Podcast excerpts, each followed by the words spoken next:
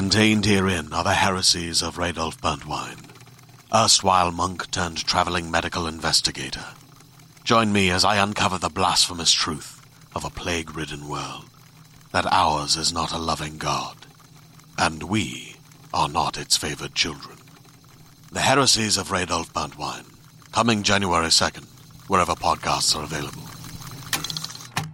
Welcome, everybody, to another episode of IGN Unfiltered. It's the monthly interview show where I very much enjoy sitting down with the best, brightest, most interesting minds in the games industry. And I am so pleased to be joined by uh, someone who I've, I haven't seen in a couple of years. No? Peter Molyneux, legendary game designer. Your resume, which we're going to get well into, Right, is, yes. uh, or CV, I suppose I should say. I, I, I've just got one thing to say on that. I think the dictionary definition of the word legendary means that the person has to be dead. Okay. Uh, So, I mean, Renowned? You know, yeah, I, I, I could be on life support here or something, but renowned would renowned would do. All right. Well, uh, Peter Molyneux, you know him from games like Populous, Theme Park, Dungeon Keeper, Black and White, the Fable series, uh, on forward to, to what you're doing now at 22 Cans. And so, uh, if you look at those games, Peter, here's where I want to start with you. There's a, there's a common theme to a lot of those games, and that's they're, many of them are God games, and that's really how you made your name. Yes. What, what is it about you psychologically that you think uh, has, Yeah. has drawn you Yeah, to making games where you Yeah, you're, you're. God? Well, I, I, I, what the actual honest answer is that I love. Well, I, I'll actually tell you the real answer. Please. And the real answer is that when I was a kid, I don't think I've ever told this story. I read this short story, and I can't. I think it was by Ray Bradbury, and it was a short story of this family that had this little um, little house with these little characters in them. And they cared for these little characters, and in the end, the little characters turned on the family and killed them horribly. You know, it's like a nineteen, it's like a nineteen fifties sci-fi story. They never end well. Yeah. And I have always remembered the feeling of what it would have been like to have this little world that you controlled hmm. and allowing you to be kind of kind and cruel, allowing you to be nurturing and nice as well as nasty and, and horrible. I find that a fascinating thing. For me, it's, it's, it's, it's having control over something and allowing people to kind of experiment with, with people. I guess it says to me that I'm a controlling personality. I was gonna, are, are you a con, do you, are you a control freak in your in your real life in your day to day life? I, yeah, I, I, I think we'd, we'd have to ask the team about that. And, and um, I think probably they would say, absolutely, he's a control freak. Yes. Well, uh, were you big into video games as a kid, or did that part of it come along later for you? Well, um, uh, if video games had been around, I would have been absolutely. Well, certainly you're not you're not that old. No, I am. I am. I can remember absolutely clear, t- absolutely clearly. I, I can. I can remember the what the the weather was like the day I first saw a Pong machine, hmm. and it was in our local electronics store. And I walked past it, and I literally my jaw fell. And I, th- I thought I've got to have one of those. And so I went back home, and I must have been, I must have been about 16, 17 at the time. I went back home, I didn't have any money at all. My grandmother was staying. I went and stole the money from my grandmother's purse. I came back, I bought this Pong machine. I got home, closed my bedroom door, started playing with myself on the Pong machine. Yeah.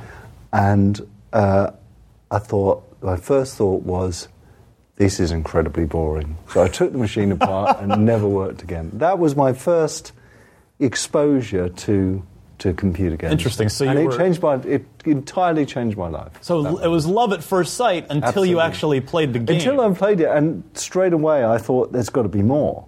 You know, there's got to be, and you know, Pong. It's just the That's it, going. yeah. It's, it's, just it's, there's just got to be more. And so that was my first real exposure to to to a, a, a game that you could own. Of course, there were arcade games, but not a, a game you. And then after that, there was a whole series of home computers and, and stuff. So if if you were a teenager at this point, does Yeah. does that you mentioned that, that everything changed at that point? Yeah. Did did you suddenly think I want to be a game designer and do this better than Pong? Well, I mean, the other thing was that um, what, what, what it, it absolutely did to me is that I, it is such an interesting story, and it would take so long to say and tell. But up to that point, literally up to that point, I was pretty rubbish at everything I had done in my life. I was, Huh. I was the worst student at school. I, I was the bottom of every single table. So what what were you interested then? If it's uh, not nothing, schoolwork, nothing, nothing. Nothing. And then I, uh, it, it You're a was, hoo- it was, me- it was, it was, it was virtually a hooligan. I was, it was a moment I saw, and my, my analogy is I saw that, that Pong machine and it changed everything in me. And because I saw it, I decided, right, I need to learn about computers. I need to be able to, to, to learn to program. Yeah. So I then applied myself and I then went and got the qualifications. I go to university and then I went to university. I did computer science and all because I'd seen that one, uh, one machine. yeah. So did your grandmother forgive you in time? she, she never knew. N- never knew. She never knew. Never knew. To this day. What did your parents? I mean, if you're, uh, were your parents uh, compassionate or strict? Were they, you know, if you're a, if you're a poor student, Hmm. are they frustrated with you? And then do they do they recognize this this Pong and these computers as sort of as this catalyzing force for you, or do they do they Hmm. brush it off as oh no, that's just a distraction, Peter. You shouldn't spend your time with that. I think, I mean, if you ask my mother now, she would say, oh, I was always proud of you and, and, you know, I knew you were going to do great things. But I, they really wanted me to be an accountant. They absolutely wanted me to be an accountant. My mother, Was that the family business? that, it wasn't a family business. I don't know why they wanted me to be an accountant. I mean, I was probably the, the worst personality of accountant. I can remember that, that they um, interviewed me, there was an interview for a school uh, which specialised in uh, accountants, you know, training uh, young accountants. Um, unusually, my mother came along to the interview. Normally, that mothers aren't supposed to come along to the interview, and I'm kind of sitting there, and um, you know, I was a very shy child, and um, my mother said, "Yes, I know Peter's going to be um, good at." Um, Going to be a great accountant because he always wins at Monopoly. well, I did. I never got offered a place in that in that accounting school, and thank God I didn't. But Oh, uh, but me- but no, I, I, up to the point I saw that machine, I was just rubbish at absolutely everything. Uh, well, what what did you want to be? I mean, I know if you said you're, you sort of weren't interested in anything. What was the what was the original vision for what you wanted to be when you grew up? Yeah, if there had been computer games about, I would have wanted to be involved in that. And when I saw it, and then I wanted to be involved. in it. Up until that point, I wanted to run my own business. Absolutely. And I don't know why I imagined that. I my first business. I had my first business was when I was um, 12 years old, where I rented out my sister and her friends to clean, to do other people's gardening, and I used to. You know, these eight-year-old girls used to go off and do other people's gardens. I used to collect the money. I mean, they were slightly immoral, I suppose, but it was much more innocent days then. Yes. And then my next business was uh, when I was at school because I went to boarding school. I worked out, realised that you, if you lent lent money to unpopular children, then you got the money back. So I used to lend money at Yeah. exorbitant interest rates. So I always had these little business little schemes. yeah, little schemes. You're a yeah. schemer. I was a schemer. Not, you know, not a, not a nice child. Not So- what- you wouldn't want to invite me home to, you know, you wouldn't want to be. Go, I wasn't uh, invited to many play dates. Let's put it that way. So is it a coincidence then that that uh, your after your your mother tries to do everything in her power to get you into finance Mm. Yeah. and accounting, that your first game when you finally took a shot at it Yeah. was called the Entrepreneur, Yeah. and it was a Yeah. a, a business, A business sim, simulator, yeah. effectively. Yes. It was a business simulator on um, a um, home computer called the BBC Micro, and I don't know if the BBC Micro ever was released over here. Doesn't ring a bell for No, me. it, it, it was kind of like a Commodore 64 s- type of Yeah. thing. And um, I had this tiny little business called Vulcan Computing. And Vulcan Computing, it, Star Trek reference or It, it- no, it was it was Vulcan, the god of Ah, war. okay. I think it was. Yeah, it was. It was just the you know I was in this tiny little um, this this office made of cardboard boxes. The whole office made of cardboard boxes, and um, in the corner of this warehouse. And the, the business, what the business did, my business idea was to sell floppy disks. These are these are five and Yeah, a the- quarter inch yep. floppy disks to schools. And um, my USP for doing that is that the floppy disks would have free software on it. And uh, some of the free software was what I realized that people actually just wanted the software, they didn't want the, the disks. Anyway, as part of, do, of the business, what I also decided to do was, right, I'm going to make a game. And in those days, Ryan, all you had, to, literally all you had to do is move a, a few coloured pixels across the screen and allow the player to shoot it, and you'd have a success. It was, it was so easy to. and you could to- do it by yourself. You didn't you need a team. Oh, absolutely. You didn't need, Yeah. need a team. You, you could do it by yourself. So, what did I decide to do? I decided to do. It was effectively a business game, God game. Yeah. Really, it was. And I was so convinced this game was going to be a success. There was no publishers in those days. I published it myself, took an advert out in, in, a, in a magazine, and I phoned up a local post office. And I said, Look, I'm just releasing this game. It's going to be a mega hit. You might want to put on more postmen. um, I had a post box in the Confident. front, uh, very confident, yeah. Had a post box in the front of the office, and, and I thought, you know, I went in that. It's just not big enough. They're just not going to get that. So in those days, you had to write in with a check. There wasn't any PayPal or anything like Right. that. You wrote in with the check in an envelope, and, and I thought this this this post. I cut this massive hole in the bottom of the door, so that the post could could Yes. come in. Anyway, cut a long story short, Nobody. i no one bought it. Two copies were sold, both of which I suspect my mother bought. And, um, you know, that could have been the end of my career in the, in the computer games industry. Well, that's so yeah. Because after that, uh, if I have my history correct, Yeah. you started a, a business called Taurus Impex Mm-hmm. Limited, which uh, please explain this to me. A company that exported baked beans Yeah. to the Middle To the Middle East, yeah. with a business partner named Les Edgar. Yeah. What? What? Right. Please explain It- this. it- it- yeah. I the whole story was, and I'll try and make it as short as possible. I had this girl I really fancied, really called Camille.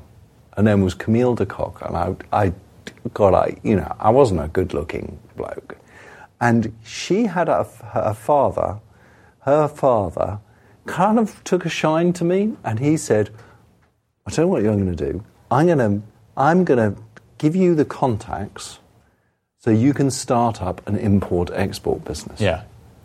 And he he gave us two contacts. One was this company, which is crazy really, company in Switzerland that needed us to get money systems for them. This sounds very strange. You know, in slot machines, the the the Oh, yeah. mechanism that Okay. we had we shipped them out to them, and they ordered about two of those a month, and we made about ten bucks on each one. and the other one was this um, company in um, in the Middle East, which acted as a distributor for baked beans. Sadly, baked beans aren't that popular in the Middle East. Can't understand why. Maybe it could be the result. You know, if they were more popular in the Middle East, we may not have the problems over there. But I used to, we used to ship out these these horribly cheap baked beans to the Middle East, and ma- we made about a quarter of a cent per crate of baked beans when we shipped out. Anyway, this was going on, and the business was was just about paying for enough for me to eat. Yeah. Not beans, I suspect. Not, not, no. In fact, I ended up eating a lot of the bean stock. As a, when one day uh, a company called Commodore phoned us up. Uh, this is, and they said, "Look, we we make a um, home computer called the Commodore Amiga, and we would love to show you our product. It's going to be coming out really soon. We'd love to show you our product. And they invited us in. They sent a chauffeur-driven car for to pick us up. Now, bear in mind, all we were famous for was shipping out baked Yeah, and you're still, what are you, what are you, 18, 19, uh, no, at I must point? be at this point. I must be twenty, early, t- early, Okay. early twenty. You know, uh, yeah, twenty something, 23, 24. Yeah. They took us out. They showed us around their factory. Showed us the Amiga. They said we would love, love, love for you to put your product onto our machine. So they give you a bunch of free computers. They gave us a bunch of free computers, and that's when I realised that we were called Taurus Impex. There was another company called Torus, spelt T O R U S, like the thing, and they made networks. We just shipped out baked beans, but I lied. So, a straight up mistaken identity. They just didn't realize they're talking to the wrong identity. Taurus. We, we had the Amiga number six, with the sixth Amiga, all signed by the uh, all signed by the people, and from there that gave me the computers so that I was able to start fiddling around with these computers and pl- messing around with them, which which kind of led to Populous. and that's some, yeah. How, so, I'm getting a lot of a lot of crazy things out in the middle. yeah, that's so that somehow leads to you start you start Bullfrog because you decide Yeah. I better do something with these yeah, computers exactly. and maybe make make a game, right. make yeah. games. Yeah, uh, they, we, you know, we had these computers. The baked bean business was was rubbish. They, the money systems weren't being awarded anymore, and that's when I, you know, I thought, right, we, you know, let's start, and and, and I'll do a game. Yeah. Uh, you know, I'll write a game, and um, you know, you couldn't. It wasn't a really snappy name, Taurus Impex. So, thought of bullfrog. Sounds important. Yeah, sounds Yeah. important, doesn't it? It wasn't.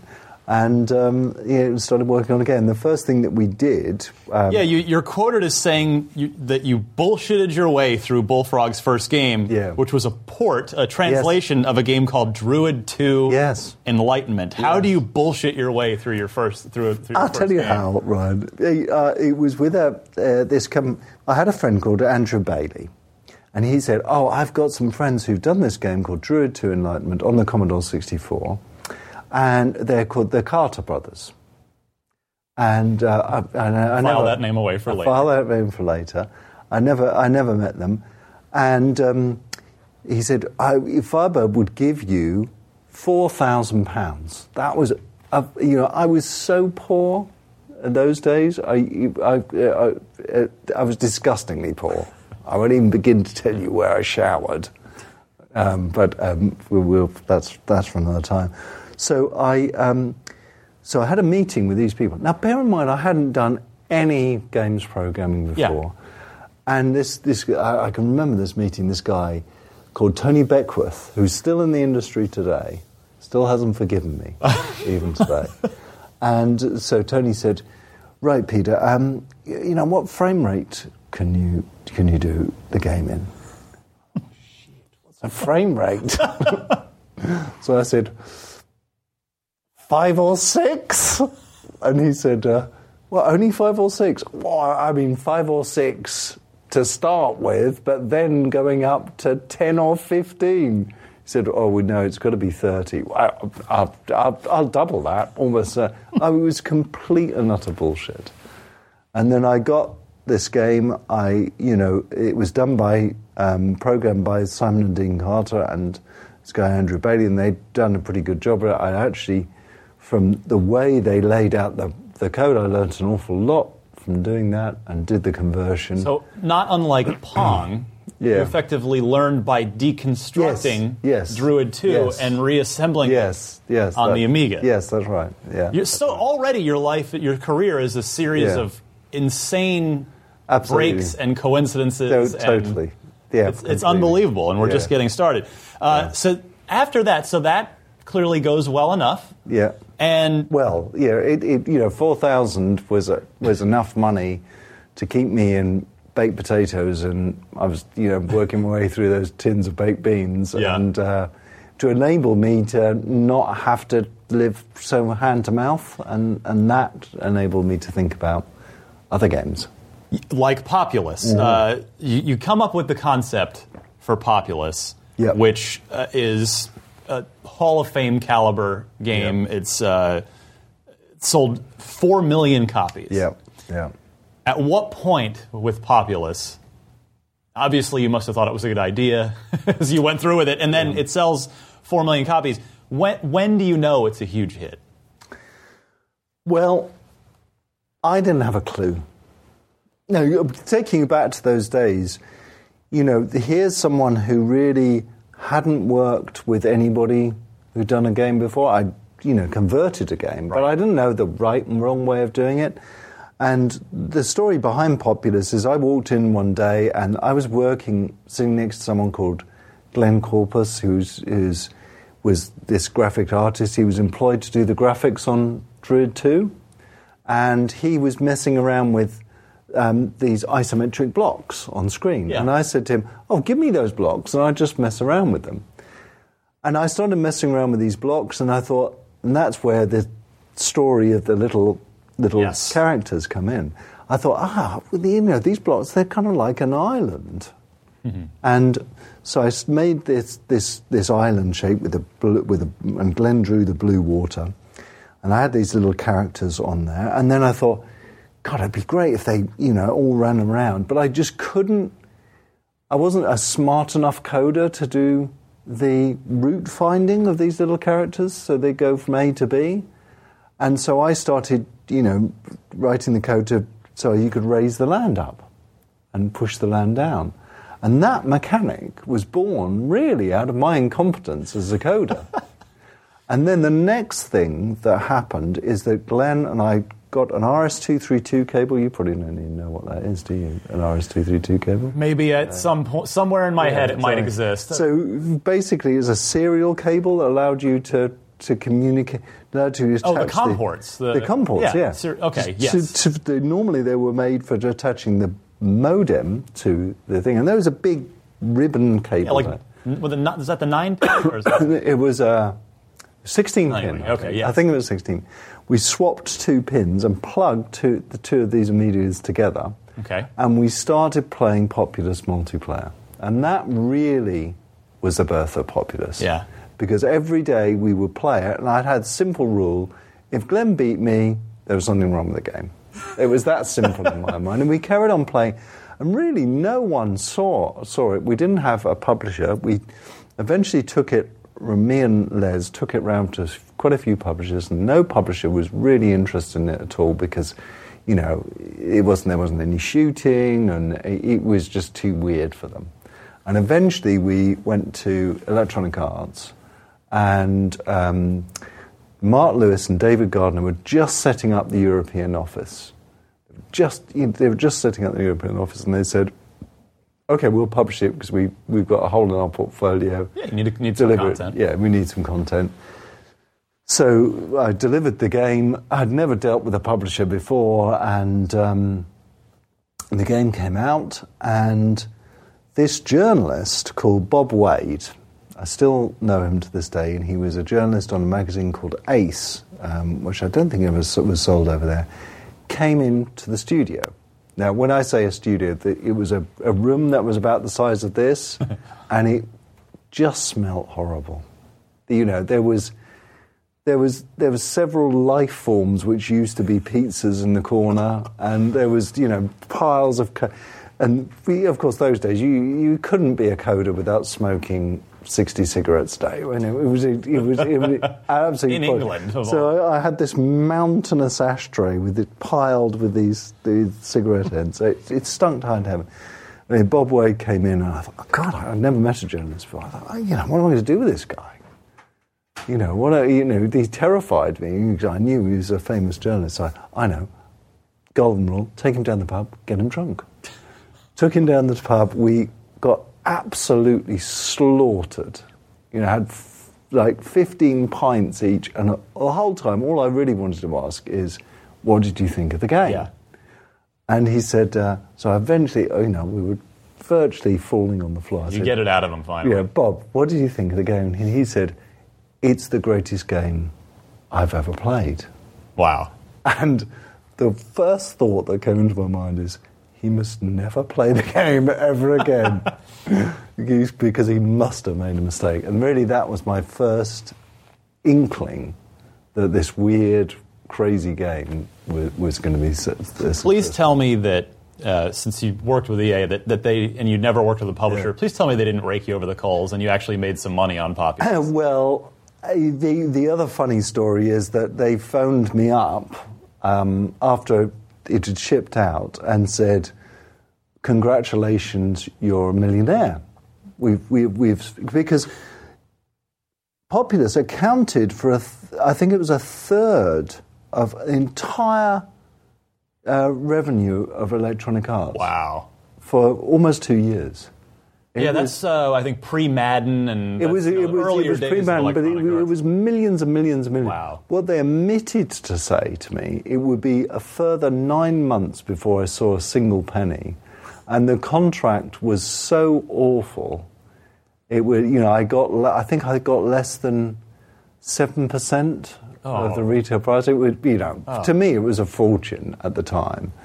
But it did allow me to, you know, it, it, it kind of gave me the confidence to start, you know, experimenting with, you know, other games. Yeah. And is uh, at that point are your parents just over the moon that, that their son has has uh, Well, you, well, you, turned you- from a bullshit artist into- into a successful yeah, game yeah. developer? Well, you've got to remember that for a start, you know, I, I, I was because it took so long to get the actual money, and you know, my parents didn't have any money to lend me anything, Yeah. and I was just this slightly. You know, bizarre person in computer games. You know, what the hell are you doing? Get back to accountancy college. You know, so they, it wasn't until I don't think really they really realised I was, you know, there was something tangible there until, really until the time uh, when when Bullfrog was sold. I think, and that's was- yeah. So uh, eventually, EA does does come to you and, Mm. and purchase Bullfrog. Mm-hmm. Um, is is that the point where you finally? It's a life change. It's a life changing Oh, it- it- situation because you've, you've, you've sold. You're able Yeah, to sell the it- studio it- at that point. It's, it's completely life changing. Yeah. It, it, it, you know, up until that point, you know, I, I'd done Populous, I'd done Powermonger, think I'd done, we'd done Syndicate, but really I hadn't really made any real money because we just Put it all know, back in. Put it all back in, Yeah. and it wasn't until and then Electronic Arts um, purchased Bullfrog, and it was a kind of cash day one deal, wow. and um, it, it, it, it, it was the I, w- I would say that was one of the most distressing periods of my life. Distressing, It- not- not wonderful? It was no, distressing? It was terrible. It was awful. It was awful. Really? It was terrible. It was terrible. Why? I think anyone who wins the lottery will say exactly the same. I mean, you've there have certainly been stories about yeah, it be. be- because what People coming out of the woodwork on you that well, you know what happened was, in everybody else, you know, up until that point, I was just this cigarette smoking, slightly eccentric. Um, bloke that, that that would just work all the time. Yeah. And then after that point, I was a successful businessman with millions and millions of pounds, and all the relation, all my relationships with people that I worked with, com- overnight completely changed. wow. I got this this For the worse, it sounds like. it, it, it would. It, it, there is something really, str- and it's a very interesting thing to explore. There's something really strange that happens to you when you go from being in a place where you can afford nothing, where where you know, and my mail by my front door was that high because I daren't open any letter because I knew they were all final demands. I was going to be the You're bailiffs. beans. Yeah, I was eating baked bean. The bailiffs were coming in all the time. You go from that to having enough money that you can afford anything. Anything. And I can remember walking down a local high street and thinking, I can afford it. In fact, there's a very, yeah, what'd you buy? there, What- there's what a was the- really funny. There's a really funny story. So, me and Les, we just signed this deal, and we got back to England, and we're walking along this famous road in London called King's Road. Some fabulous shops there, and there's a section of King's Road which has got lots of antique shops in. And uh, I say to Les, let's go in and buy something crazy. So, so I walk into the store, and the, the people in London uh, in this particular street are really quite horrible people. You know, they don't like Just you know. I, here, I'm, I've never been much of a dresser, and I certainly Ah. don't look. You're the, you're the riffraff. I, I'm the riffraff, you know, and so yes, what what do you want? and so I walked in, and I they had this beautiful uh, table, this partners table, and I said, uh, "I'll take that. I'll take one of those, please." Yeah. And uh, she said, um, "I'm afraid you can't afford that." wow. And I said, I beg your pardon, I very much think I can afford that. How much is it? Three and a half million pounds. so I had to walk out of that, out of the shop, thinking, oh, so, you know, even through, you know, they was, yes, I mean, Jesus. I think she inflated the price a little bit. But should hope so. It just goes to show, no matter how much money you've got, there's always something which you can't, you yeah. can't actually Did you buy anything though? Did you end up uh, uh, treating yeah, yourself? I, I, I bought a, I bought, you know, I bought a house, um, which was was crazy. I bought this this this really big house, and all this, everything I owned fitted into the hall. yeah. And it, it was this big, it was a big house. And you know, I bought this house, and I, you know, I can remember, you know, I had you know people over and everything like that. But there was one. I'd been there for about, uh, you know, about a week, and I was sitting in this house. And I was completely, and I thought, the hell have I got this house for? I haven't even got the furniture to fill it. I bought a, you know, fantastic car and and, and everything like that. So, all right, let's let's get let's get back to games because Yeah. uh, I want to ask you about theme park because I Yeah. I feel like theme park is. I think it's the most underrated game in your Yeah, portfolio. Do you agree with that? What do you think? Well, it was the most successful game. Yeah. Funny enough. But I feel like nobody ever talk like we No. don't we don't talk about it now. No, That's what I mean. It's because I ruined it. I made this huge mistake in America, just in America. And what I did was is that the I think it was GameStop, one of the big um, one of the big store Retailers, yeah. retailers. It may have been GameStop, maybe I don't know which one it was. They came to to me and said, "Oh, we've heard you're doing theme park. We we've got this opportunity. We're going to we're going to do this disc, which um, we'll give out to every single customer that comes in the store. If you put a demo of theme park on there, it'd be fantastic." Sounds so like a yeah, good deal. sounds yeah. like a good deal. They said the only thing is, if you put a demo on there, we really have to have the game about a month later. You know, because otherwise people have yeah, demo. convert those to sales and yeah. Yeah. So I delivered this demo. It was a rubbish demo. You know, the, the- there's a real psychology to demos. If it's too long, people don't feel like they need to buy the game. Right. If it's got bugs in, they don't buy the game. It's too short. They, anyway, it was it broke. It was terrible demo.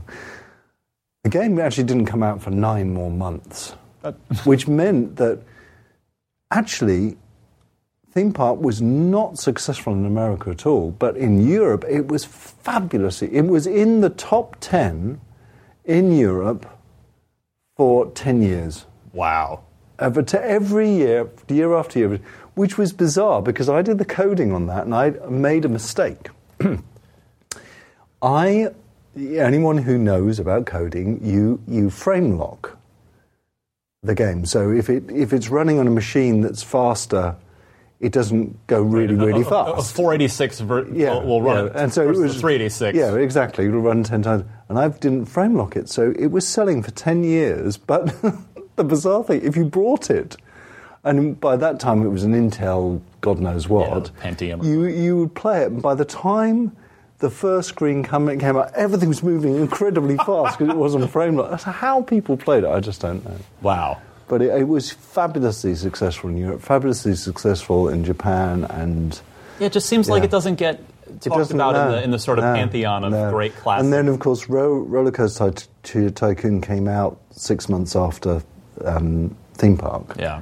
and it, I think it, it had it had more kind of more serious graphics, which actually I think people in America like more. I think people in, in, in Japan like the kind of cartoony graphics. Yeah.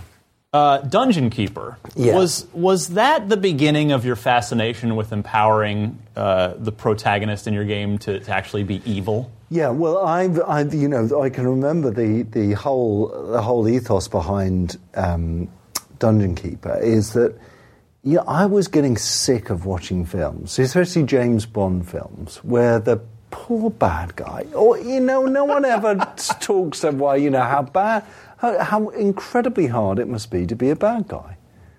You know, how do the recruitment? What about his alone? feelings? What about their feelings? and I thought, wouldn't it be just really funny to make a game where you run the dungeon, Yeah. where you're the bad guy, and all of your minions, they're just bad and evil, and the good guys come in and they're just sickeningly good, and that really that's that's what that's what happened. And funny enough, the people I work with.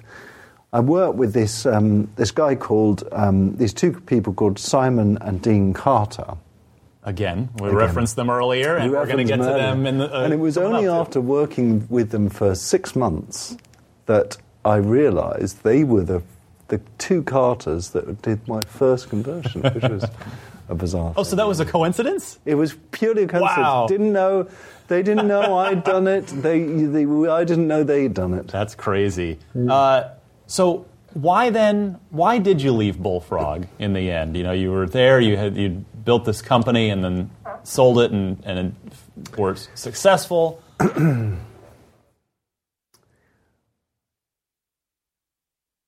It, it was, it was really, really immaturity, if I'm honest. Yeah? I'll be honest with you. And, you know, it, it was very confusing time for me, incredibly confusing time. And I don't think I was mature enough to really deal, deal with all the things that was happening. Meaning the success, or There, a, it, it was a success. It, there was, success was one thing. Another huge thing was that Electronic Arts had said, right, we, I want you to grow Bullfrog to be much, much bigger. So in the, over the course of about six months, we went from an office of 30 people into about an office of about 300 people. wow, that's difficult. Which is, and you've got to remember the third. I'm not asking for any sympathy because it, you know there's none, none's necessary. But when you're working with a team of 30 people, there's a relationship you build up. You know, you eat together, you sleep together, you dream these dreams together, which you can't do with 300 people. Yeah, I suspect almost an, an unspoken uh, Yeah. understanding Yeah. of you know. I know what you're going to do, you know what I'm going to do, but if there's 300 people, you have no idea No. how all the pieces right. fit. That's right. So there's that side of it. Then plus, you know, there was this fascinating thing of of being a senior vi- uh, vice president of Electronic Arts, and that had a burden to it, which. Um, although fascinating, and I learnt an enormous amount from these guys, it did mean I did an awful lot of travelling. I did an awful lot of things which weren't to the core of what I was, which was a designer and a coder. So I think putting all those things together, I kind of felt that. Um, that maybe it would be best. I'm going to tell. I'm going to tell you the real story now. Please. It's, it's a terrible. It's a, this is a terrible story. It really. It, really. what- that's what the show's It's going for. to. It's going to the show real me in, story. in such a bad light. So, I was thinking about. You know, should I? You know, should, I- what should I do? You know, should I say to Electronic Arts I want to resign as vice president? Should I say that? And I'd invited a friend of mine round, who I've been working with for years and years, called Tim Rance. Um, and he was the technical director, and Tim and I got very drunk. Uh, this is the absolute truth. We got Okay. very drunk, and Tim said, Yeah, you should leave, really. You know, what's the point in staying? You should leave. And I said, Yeah, let's write the email. And so I write out this uh, Dear Larry, it was Larry Probst who was there. Dear Larry, thank you very much. This is my, I'm handing my notes in officially. Thank you, Peter. And to my horror, Tim pressed send. Oh no! And of course, I never would have done it. I mean, it was the worst possible way to hand your notice in. It was terrible. Don't Don't drunk and don't, No, type, don't, drunk and don't type. uh, no drunken typing. round when don't type emails. Yeah. Well, did, do you call Larry and and and uh, just explain the Well, situation? it, it, it started a whole chain of events off, which, which, which, which were, were kind of impossible to stop. huh? and it, it started these, you know, the, the straight away they got very, as you would, and as actually Microsoft did as well. They got very paranoid about me leaving and taking everybody with me and Ah, setting so up you a put the studio thought in their head with your drunken mistake. Exactly. It was too late, you know, Right. to actually. So they said, they actually said very quickly, they said, right, we don't want you to come into the office anymore, which was terrible for me. Oh. It was abs- It was like, you know, it was like. It, was like ousting me from my family. Don't come, but you completely understand it, Ryan. You know, and uh, don't come into the office anymore. We're going to shut down Dungeon Keeper, and we, we, you know, we want you to act out your leave, your notice period in a guard, in what's called garden leave, where you sit and do nothing. And I said, "There's no way. Look, I, I would rather finish Dungeon Keeper under my own steam." So we actually, we actually wrote most of Dungeon Keeper at my house Wow. and uh, you, you know with Simon and Dean Carter, uh, Mark Healey, who now runs Media Molecule, Jonty Barnes, who's a senior producer at Bungie, Bungie, yeah. uh, Tony Cox, who's a um, senior um, engineer at Microsoft, and and me. Yeah, it's, it's the seven, of us did it. So would you take Someone back? Would you take back that email if you could? I, I, yeah, absolutely. Yeah. It was a, it was such a silly thing. Wow. It, it was just so unprofessional.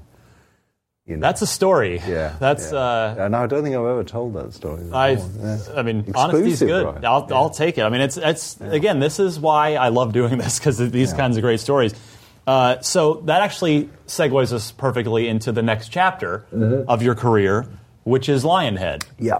Uh, so you start, you found Lionhead. Yep. Uh, so what came first, Lionhead or the idea for Black and White? Did did uh, you start the company and then figure out what to do, or did you have this? You'd been you'd ousted yourself from EA and had this idea for Black and White and figured I need Um, a company.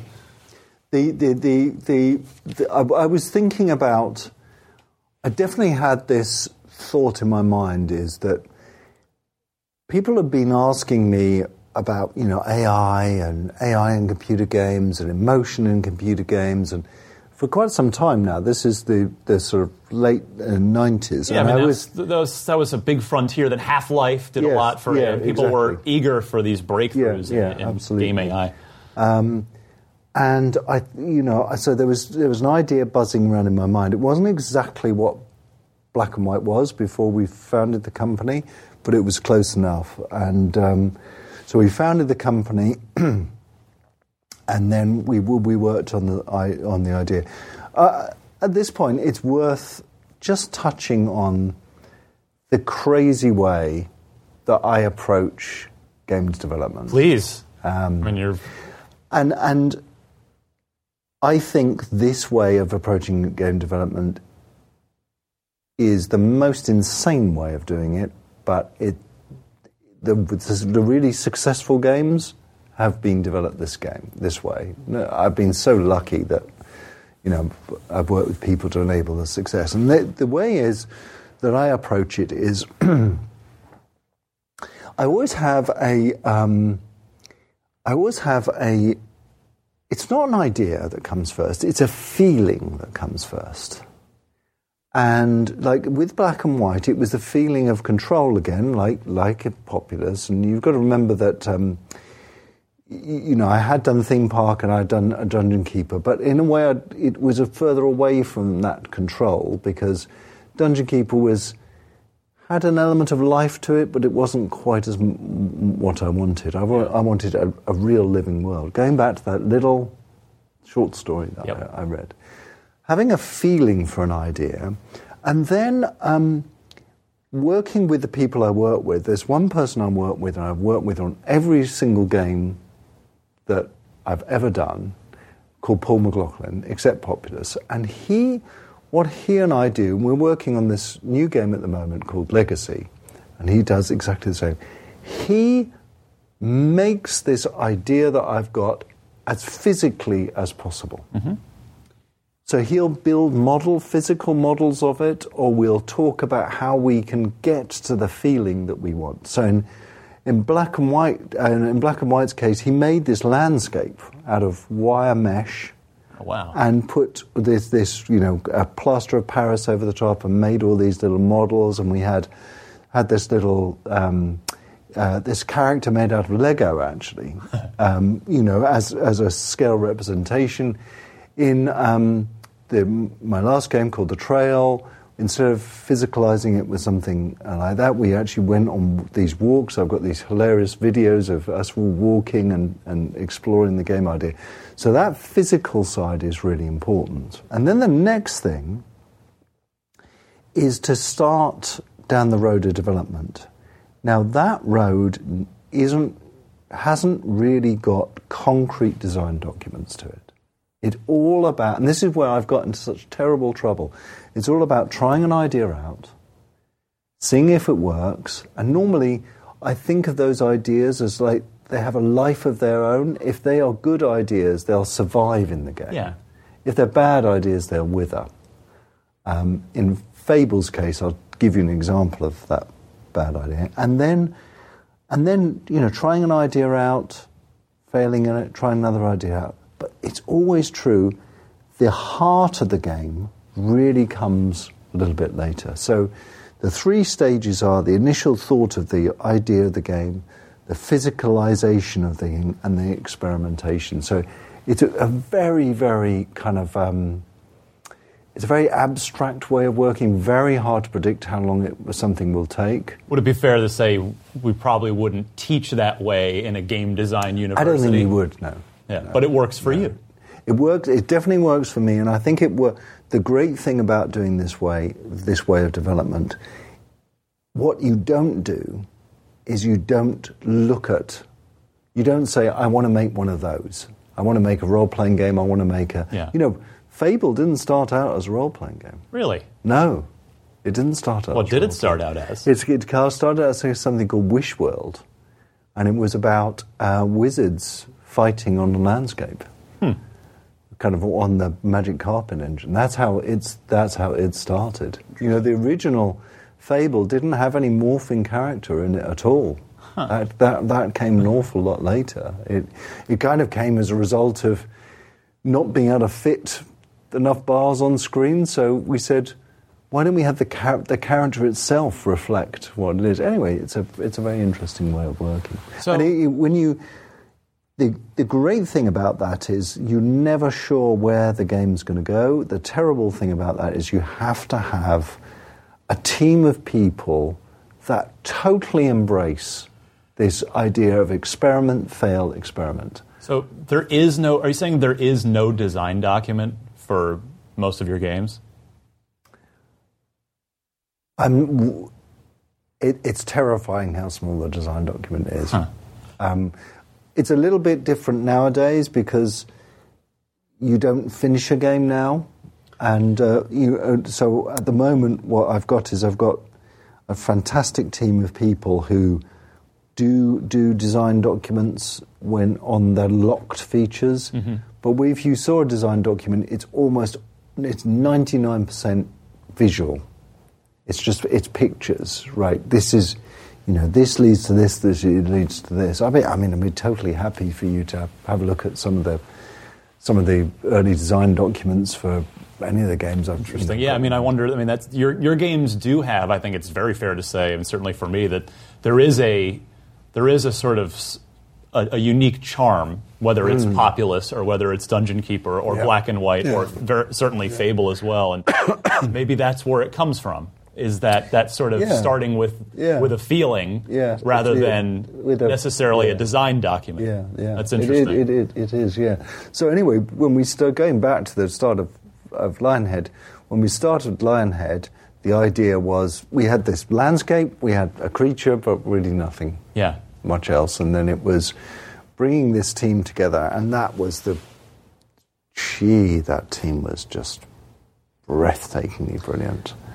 You know, if you if you look at Black and White back in the, back in those days, it, it came out in 2001, and we first did the demo, a demo at E3, I think in 1998, and there was this amazing, uh, amazing thing happened at E3. We had you know queues of people queuing up to, Yeah. see, to see this demo. And it was just so far ahead of its time. It really was. It, it, you know, we said. I remember us saying, right, we're, we're going to have a game without any interface. It's just going to be a pure view on the world, and Yeah. we, we, we kind of stuck to that. And the the AI was real AI. It was proper. It was very good. Proper proper AI. You know, and it, the the creature itself had it had um, a, a belief system which the player could play around with. It had desires and it had actions. And there's this famous story when Richard and I, Richard Evans, who was this genius um, AI coder, um, when we when we first managed to get the creature working, he was kind of standing there and um, he was kind of swiping his arms down uh, towards the towards his legs, and we couldn't work out what was going on. And we had given him the desire to eat as one of his fundamental desires. And he looked around the world for things to eat, and he looked for the most nutritious thing to eat, which was, of course, his legs. Oh, the we- his legs. his legs. legs. So he was trying to pick his legs up to eat his legs, but it was a fantastic, fantastic time. So, and, and Black and White, even though it, it took longer than anticipated to Much release, longer, when it yeah. finally did, it was incredibly well received, Yeah. incredibly Yeah. successful. Yeah. Uh, you uh, you funded it yourself. Yep, I did. So that's extra satisfying, right? When it does well and it's Yeah. you don't Mm. have uh, Yeah, the, the corporate overlord to Yeah, answer to. yeah. And I mean, is is Black and White the game you're most proud of in your career? Would you say? What do you think?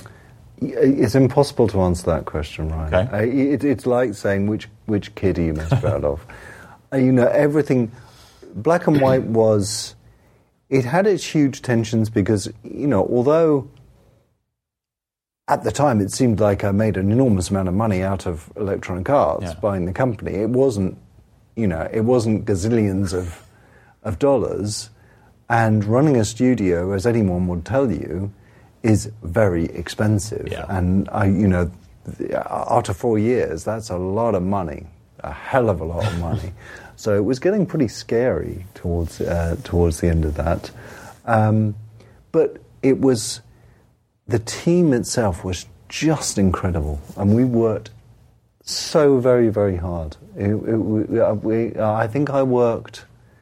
This is before I was married and had children. I think I worked for nine months. I worked every single day for a minimum of 14 hours. Wow. Every, and I loved every second of it. My holiday was E3. That's, that's, when I, that's when I had my time off, was Yeah. E3, and it was, it was fantastic time. So after that, then you moved to Fable. Yeah. We, you told Yeah. you, you just mentioned what Fable started as, and Yeah. it finds its finds its voice as Yeah. Project Ego as Fable. yes, yes, yes. Which which Fable's the best one in your opinion? Because the th- the three core ones are very different from one. They are very different, yeah. I think, it, well, for me, it's Fable 2. Me too. It, it, it's. I think we were were finding our feet in Fable One, and you know there were there were some things that really um, aggravated me that we couldn't do. We couldn't make it more Fable One more open world, partly because the system just didn't have enough money. Right. We had this ridiculous thing where I had said in the press about. You should be able to plant an oak. I was going to. I, was, I, Yeah had to ask you about it.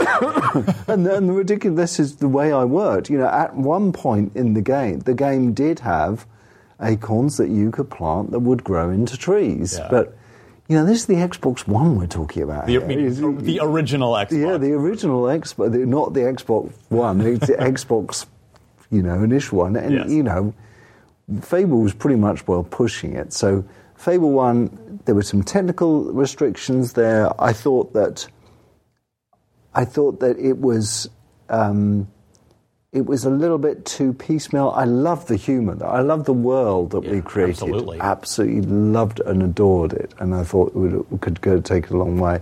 And then Fable 2 was all about getting to the emotion of the player and getting people to care about it making the is a lot more meaningful. Enter the dog. Enter the dog, yeah. Yeah. Enter the dog. Uh, hey there, this is Justin Bartha. I made a funny new podcast, King of the Egg Cream. It has the greatest cast in the history of podcasts with actors like Lewis Black, I'm torn by my feelings for two women. Bobby Cannavale, You can eat it, or if someone hits you, you can put it on your cut. Melanie Lynskey, I wonder what these marvelous things are that look just like boiled chicken feet. Jason Ritter, I can break things and pick locks and kill people. Michael Stuhlbarg, The whole point is to inspire people that they should make themselves better. Ari Graynor, No, don't whet its appetite. What are you, an idiot? me, Justin Bartha, That's not just any egg cream, that's a Lemke's special. and all narrated by the hilarious Richard Kind. This is the story of Harry Dalowitz and how he rose from nothing to become New York's King of the Egg Cream. So if you like funny true stories, come listen to King of the Egg Cream, available wherever you get your podcasts. Uh, what what is it about Fable that you think made it great? I think it was. Uh, uh, firstly, I'm English, so it's very hard for me to critique in anything that I do and call it great. But I think for me, it was um, it was a mix of humour. I think the humour was incredibly important. I think it was in a world that was genuinely fascinating and very creative, and, and I think Dean Carter did a fantastic job of coming up with creatures and, and, and ethoses and, and story, uh, story bits which were truly fascinating and very unique. Um, and I think it was, especially Fable 2, it tried to be accessible. It tried to. It, you, you got to remember that back in those days, and a lot of role playing games were quite inaccessible. They were quite True, dense. complex and Yeah. dense. And you know, one of my criticisms were when I played um, role playing games, you kind of had to play them every single day because you very quickly forgot where you were and who you were and what you were doing and what this power up meant. And, and, and I think that Fable tried to, to kind of challenge that. Uh, do you have any? I mean, you know, you, you've you've been on record uh, Yeah. admitting your uh, mistakes you thought Yeah. happened with Fable Three. Yeah. Uh, time being a big one. You thought Yeah, you know, it was yeah, rushed, but.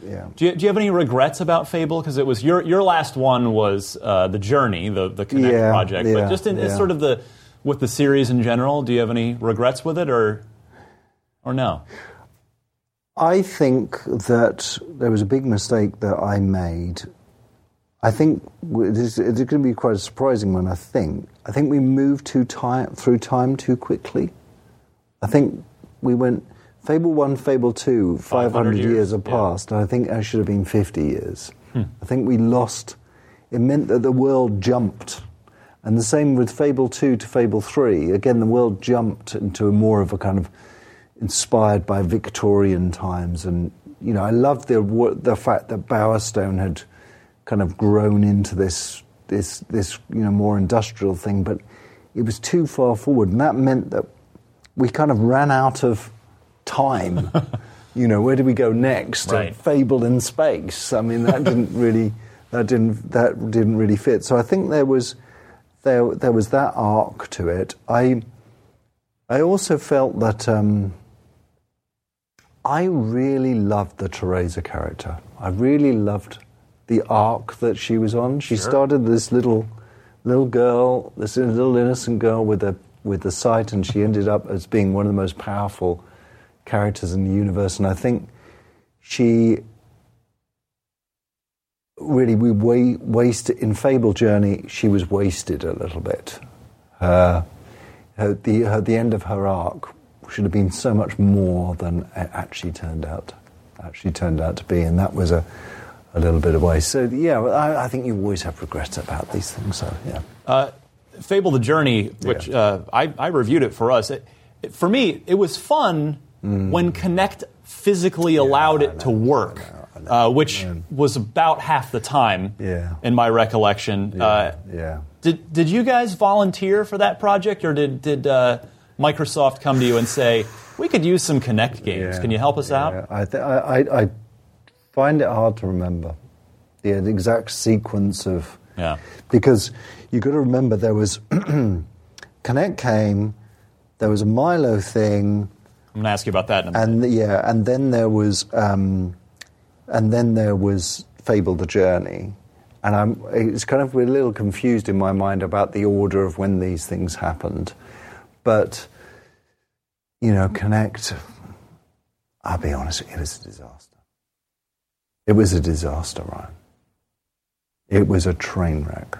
It started as this device which kind of could do everything itself. Yeah. It didn't take up any processor power. The field of view was, was you know, could encompass the whole room. Right. The, the audio the audio on it, which no one really talks about, was originally supposed to be you know multi-sensing. It could sense where you were as you walked across the road. It, ended up being none of those things. Hmm. It ended up being a device which was you had to sit in a very small arc to, to get it. And as you said, its promise, the promise of when Kudo walked out on stage and went like that, was so enormous. In fact, it reminds me a little bit of VR at the moment. Is the promise is so big Yeah. you don't have to say anything. You just think, "Oh my God, my you know my console can see me." Right. That's the promise, but the actual delivery of that promise fell so far short. You had to go like this. It was such gross motions, and so when you were, you know, for me, the Kinect was always about my me being physically in this universe Right. and it was all it wasn't about doing this about throwing things or hitting things because that was too exhausting it was about relaxing and i kept on saying over and over again you cannot play fable the journey or any Kinect game if um, uh, unless you're drunk standing up Yeah. we just don't want to So do it it in, a, in, a, in the coach. yeah, because, so that's why we set it on the coach. And, you know, it was such a, a real tragedy that the, the, the, the, the team did a, as good a job as they possibly could to try and make Kinect, bully Kinect in, into being, you know, compliant. Um, but, you know, if you could, you know, and this is what was in my mind, I, I imagine doing this. You know, I, you know, uh, sure enough, it was all about casting spells. If I wanted to cast a spell, I want to do that. You should get a fucking amazing spell. Cool fireball, right? A very, very cool fiber. But if I really wanted to feel powerful, it was doing this a flick of the wrist. You know, if there's a little hob coming towards you, you could just do that. it would feel lovely. It would feel fantastic. That was out of the question. It hmm. was just out of the question. And so the scope of Fable the Journey, when I first showed it, it was riding on this wagon, which, which with, the, with the horse's reins, and we Right. kind of tried to do. And our intention was to try and make it an open world game. That why not? Why not have this wagon that's going from Bowerstone to all different? And we had to narrow it down more and more and more as we realised that it was very difficult to work with Kinect. Oh, that's that's too bad. That maybe I mean, well, with the with uh, VR and the you know the Vive controllers or v- moves. Yeah, I mean, it maybe would be it would be it it would still be happen. really interesting. I mean, actually, it's very interesting you you talk about that because uh, you know I've been looking at VR a little bit, and um, it's it's a it's a it's quite a tricky device, and the for me the reason it's so tricky is because it's all about how comfortable you feel. Yeah. And I find it very difficult to use, and maybe it's just me, when I have to look around a lot. Now, everyone's going to want to look around to start off with, but if the game relies on you doing this the whole time, you know, you're going to get dizzy, super dizzy. And so, something like riding, you know, nav- navigating with a horse and a trap would mean that you don't have to look around so much because we could help you with guiding it around anyway. That's that's that side. Yeah. So uh, after the way things ended up going with Bullfrog and your exit from EA. Uh, why did you decide to sell Lionhead to Microsoft in 2006? Uh, well, let me just uh, explain to you. At that time, um, I think Bullfrog was was there was this um, absolutely chaotic year where we had just released we'd released Fable. It had done really really well. We were working on Fable two. We released within three weeks of each other. We released Fable uh, Lost Chapters on the PC. We released Black and White two, and we released the movies. This game called the movies. Oh, I remember. Yeah, within three weeks of each other. and the studio had grown to such a huge size, it was like almost 300 people. Wow. It was utterly terrifying. And, they, you know, I, I wanted to actually install in the boardroom a huge digital counter showing how much money a studio was costing, because it was literally costing thousands of pounds a you know, hour. And that was terrifying. And most, but most of it was, you know, I said, I said to everyone we work with, look, we don't want to just survive. There's no point in just surviving. We want to make Fable 2. And we want to make it, make it a great game. And the only way we're going to do that is if we partner with someone. And they cover the, they fund the studio. Right. Because in those, and this is back in 2007, teams were getting exponentially bigger. And Yeah, on the new the, the HD consoles. That yeah, the HD consoles were coming out. Where you were talking about, you know, teams of 150, 200 people, and to cover 150 to 200 people. Not many people realise this in this in the games industry, but there is a very strange uh, economy that goes on being an independent developer. And that economy, um, and I really need a graph to, to, to, to show it to you, it goes like this. You do a demo, you're completely unfunded, you do a demo, or you have uh, a, Right, a vertical slice, a vertical slice or a to. green light meeting, and you go to a publisher and you say, right, I need to be funded to take this idea. Now you're already down a bit because you've had to punt the money on the, the first thing. Yeah. You, you get the milestones, and the, mile, the ridiculous thing is the milestones only pay you from that moment they sign up the project, which usually takes a long time, all the way up until the release of the game. But, and here's the problem publishers recoup all the money they've paid you out of the sales of the game before you, they pay you a single penny. Right. So They there- get paid there's this before you do. black hole. They get paid all the money that they put on the table Yeah. to enable you to develop the game, which is kind of fair enough. They get paid. Now, for some studios, that can mean they never get any royalties for the game. For other studios, they have to wait another few months, which means they have to sign up another game, Ah. and it is very difficult. Very, very it's difficult. a it's a cycle you can't get out It's, of. a, it- it's, it's the spiral of doom that you go down. And of course, if you're thinking of, and back in those days, you're thinking of, right, I want, I've got a passion to make a great game, to make Fable.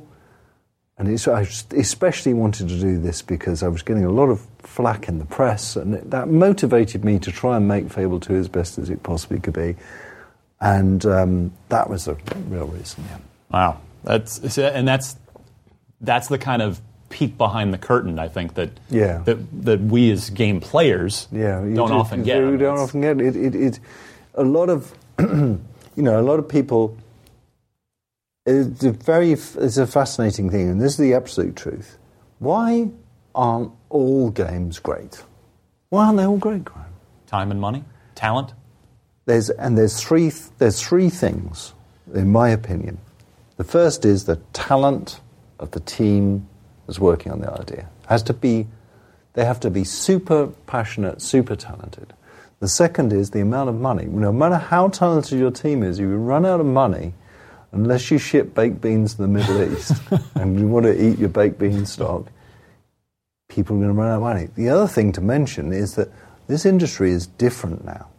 We used to be, we all used to be 20 somethings with no so this is me 20 somethings with no social life that were willing to burn our life Yeah, our no- life no families, no- family yeah. for the love of what we do nowadays people have got families they've got children and they need so the first is talent the second is money and the third they're, they're, the worst the most fatal thing to greatness is boredom Huh. yeah, I've seen it so many times. People just get bored of developing the same fucking thing over and over again. And once a team is bored, it doesn't matter how much you pay them, Yeah. it doesn't matter how talented they are, they, you're going to lose them. And so you've got to keep them, got to keep them interested. And one of the problems we had with Lionhead was there was this glass ceiling, and I was at the top of the glass ceiling, and people were kind of saying, "Ah, well, we like working at Lionhead, but where do we go? Where do our careers go?" And so it was actually quite a popular move to to sell to Microsoft. Hmm. But did, did, given what you ex- just said exactly, did you worry that the studio would become a, a Fable churn house, just a, a, a Fable sequel house, and that exactly what you just talked about would happen? In hindsight, I, I probably did. Yeah, Yeah. I, prob- I, I, at the time, if I'm really honest with you, there was all these pulls about, you know, oh well, Fable One isn't as great as it should have been, and Acorns and promises and all stuff like that. And I thought, how can we solve this problem? And that's getting the funding to Stability, make the game yeah. right and stability. There was this incredibly um, incredibly uh, uh, uh, um, increasing burn rate that was going on. Uh, and there was a lot of the staff, a lot of the, a lot of the people I worked with, that, that kind of wanted to be part of a bigger thing, you know, in, in back in those days. So, so yeah, all, you know, putting all that together, I didn't really think about what happened, what happened, what would happen next. And to be fair, to be absolutely fair, when we were first purchased, you, you know, that we were allowed to play around and experiment with a number of different things. Milo being one of them. Yeah. Yep, and that's a perfect segue into. I, I want you have some very interesting cancellations. Uh, two of them, in fact. Yeah. Uh, I actually want to start. Let's go back. Yeah. I want to ask you about BC. Yeah. Because BC is a game that uh, very much captured my heart as uh, behind closed doors at E3. Mm. Yeah. I want to say 2003, Yeah, yeah. if I remember Yeah, correctly, which was my first. one. So, eh, whatever, 2003, Yeah, 2004, yeah. you showed BC to the press. Yeah, open, open. It was it was everything I wanted it to be. It was an open world, swimming pools of blood. There's this primitive world which you could take your tribe through. with It all was- these the, the AI of the dinosaurs and the survival. I mean, it's it's it looked incredible. Well, So, how close was it to being done, and what happened? Was did did uh, Shane Kim and the, the Microsoft team at the time stop believing in it? Did you stop believing in it? I, I wanted to hear the BC story. Yeah, the absolute story, as I recall, and you've got to be careful that you know the you know this is a this is substance abuse brain here. Your Yeah. version of the Yeah, story. My, my version of the story is this: it was all about focus. We just simply Microsoft turned around to us and said, "We're worried that you're f- focusing on too many different things." You personally, because because You know, BC was was being done at your satellite studio, Intrepid, mm, yeah. not Lionhead proper. They, they, these satellites were satellites, but they needed a. The, the idea of these satellites initially was we'll help the studio, we'll help them get a publishing deal, they'll develop the game, Yeah. we'll carry on with Lionhead developing our games. The reality is that they needed an enormous amount of support. You know, I Their just, game became your game. yeah, by- exactly. by I just, necessity. you know, it wasn't just me, it was some of the technical people and the business people, and it became an enormous, you know, I just simply didn't have the hours in the day. You know, there, there is one more part of this story which I should tell you, but it would take a very long time to tell you. And it was, it, it's, it's, no one's ever been told this part of the story, It's a fascinating story. You can't leave it hanging like Uh, that. well, I don't know if we got the time or that I've got the detail, and, and, it, and it, it, it, it's actually quite a shocking part of the story. that You're- no one you're making knows. it worse by- We- we- uh, I know. It, it, it's just basically. look, I'll, I'll sum it up. Okay. The City of London came to us and wanted us to float on the stock market. I don't know what that means. They, we, so um, they wanted us to do an IPO. Oh, okay. All right. And to do an IPO, we needed a certain number of products. And those, they had no, they didn't give a shit about the business. They just wanted to make the money out of the IPO. Anyway, Right. that's the foundation stone of the story, which I won't even bother going into. Okay. It, was, it was disastrous. It's worth going, it's a fascinating story. Uh, But but BC did, move along, and you you know you showed it to media. Yeah, said, so I'm curious how, and- how far and the- was it? it was it was I mean to answer that question you have to understand about development and how I know a little. and, and development and that time in the industry that time in the industry and it still ex- this still exists it's only recently this has stopped happening what was happening is E3 was becoming so incredibly dominant Yes. that teams would not spend a couple of weeks doing a demo, they would spend months doing a demo. Yeah. And they would make that demo just amazing. And it was kind of a nuclear arms race of how to make the demo more amazing. That demo didn't mean it was a great game, it meant it was a great demo. Right, because it, you, you, it, it work, usually works where you, you kind of you break it off from the main Yeah. build, right, and you polish up this Yeah. E3 branch, The right? actual reality is that you it, it becomes a living thing in itself. And this living thing, at best, can be sliced off from the main from the main development of the game. At worst, infects Huh. and disastrously infects the game. So, as any coder will tell you, any coder will tell you, when you are coming towards the end of a project, that's when your structure goes completely out of the way. It's when you think, oh, I'll just sod it. I'll just type, there. I'll just fix this bug. I don't care about whether it fits in the structure of it. And when you're running for, to E3, every demo, you know, time runs out. You've got to do the demo. And Yeah. that means your coding and your structure of your project gets very, very messy. And that's what happened with BC and it, what happened with a lot of a lot of projects. And so what BC was was a great demo. A truly great demo. But what had happened, and I think mainly because the team needed a little bit more guidance, that demo had com- actually destroyed any game that was there. It Wow. was just a great demo. Huh. So there came this point in time where, and the same had happened to Fable, by the way. Exactly the same had happened. Is that it was kind of one demo and the. We could fix one, but we couldn't fix both. We could we could fix both with the right amount of funding, but Microsoft were already you know umming and ahhing about about it. And when they said, you know, I think we should you should focus on one, it effectively killed off BC. But it was a very tough choice to make.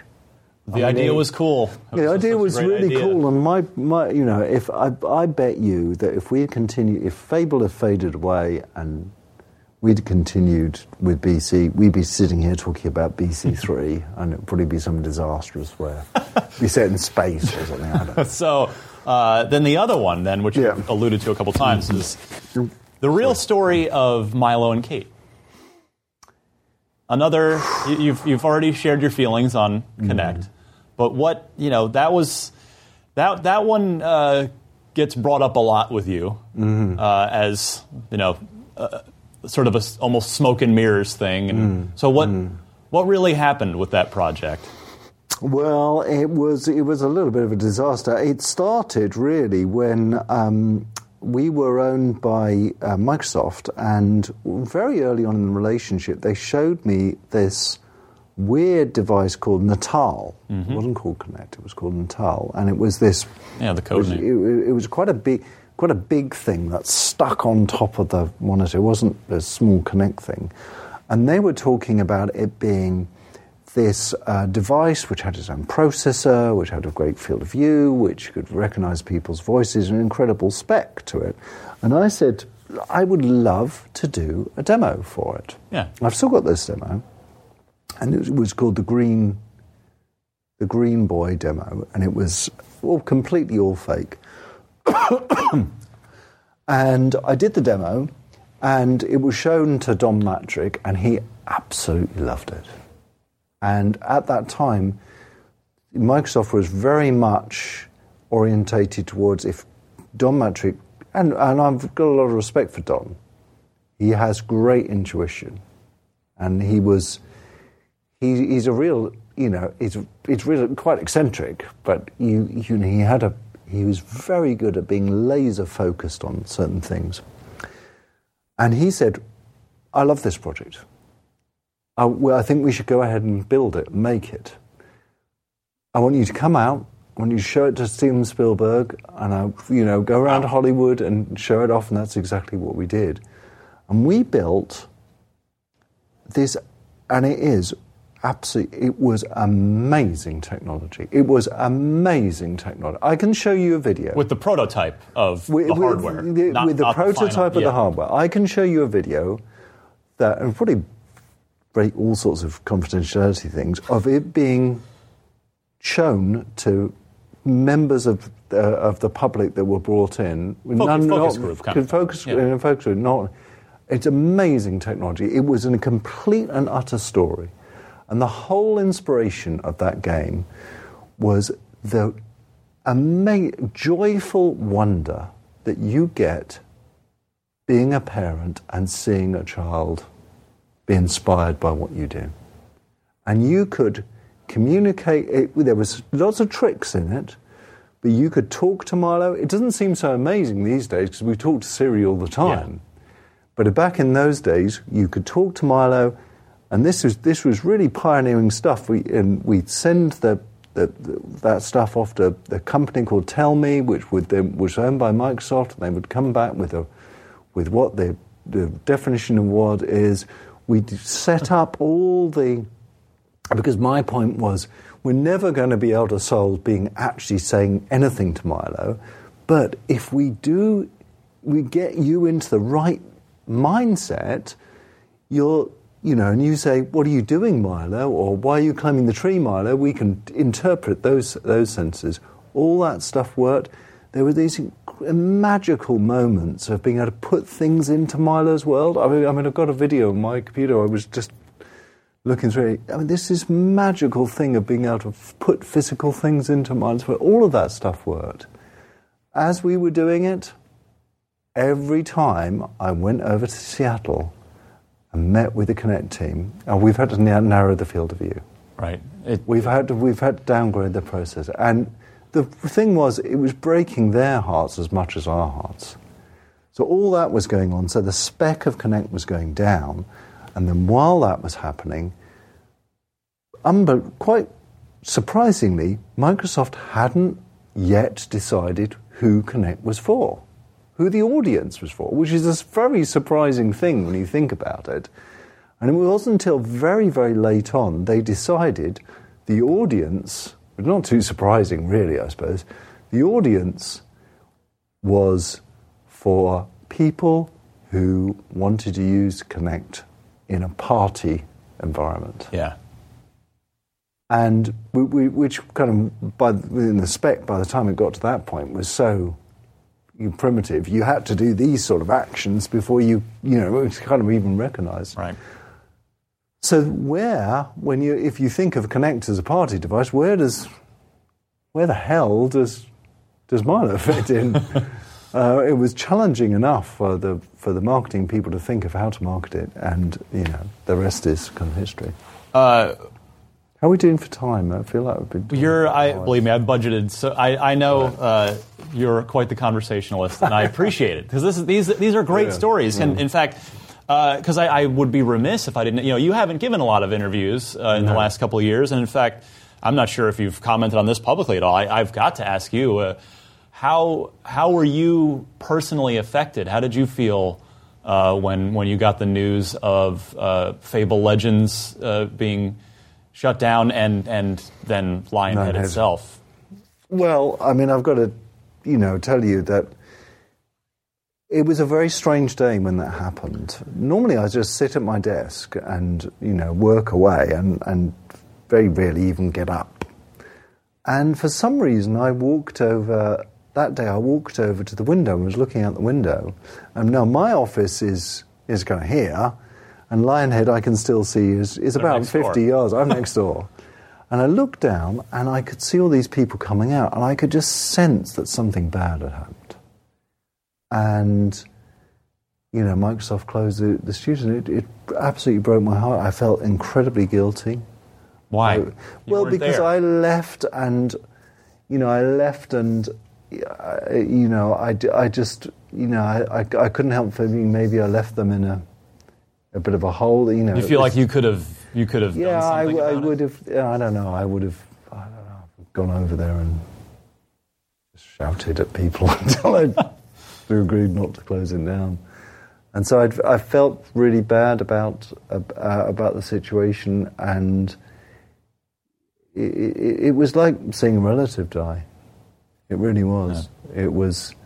It was utterly heartbreaking to see something which you kind of founded and the and, and the culture that was created there, and the games that were created there, and the, the memories that were created there is just heartbreaking to see.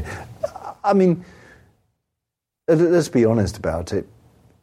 I don't really know the reasons that Microsoft closed them down, but I know, and I have an enormous amount of respect and confidence in people like Phil Spencer. And so they didn't do it out of spite or anything. They probably did it for very good reasons. And I just don't know what those reasons are. And it's easy for me to stand back and say, oh, well, they closed it, they're evil bastards. But actually, there's, there must have been a good reason. It's still incredibly heartbreaking. And, you know, I, I, if I could whiz back in a time machine and, and, and find a way to make it so that it wouldn't close, the way I would probably do that is say, right, you guys just work on Fable 4 rather than Fable Legends, um, then I, I would do that. But, So you think you think four would have been the way if you'd still been there, you would have pushed to continue the series proper rather than than take the left turn into the sort of game as service. You know, the thing is, the, the simple fact of the matter is that at the end of the day, whether you're an internal first party studio or an external third party studio, you've got to look at the bottom line. Yeah. You know, how much does it cost to develop something versus how much it's going to make. Now, it's, it's fine, you know, when you look at f- the words free to play, and when Zynga were first coming out with free to play games, um, they were making a ton of money. Oh, yeah. A ridiculous, a shameful amount of money. Um, and, and indeed, Supercell and games like Clash of Clans still are making a lot of money today.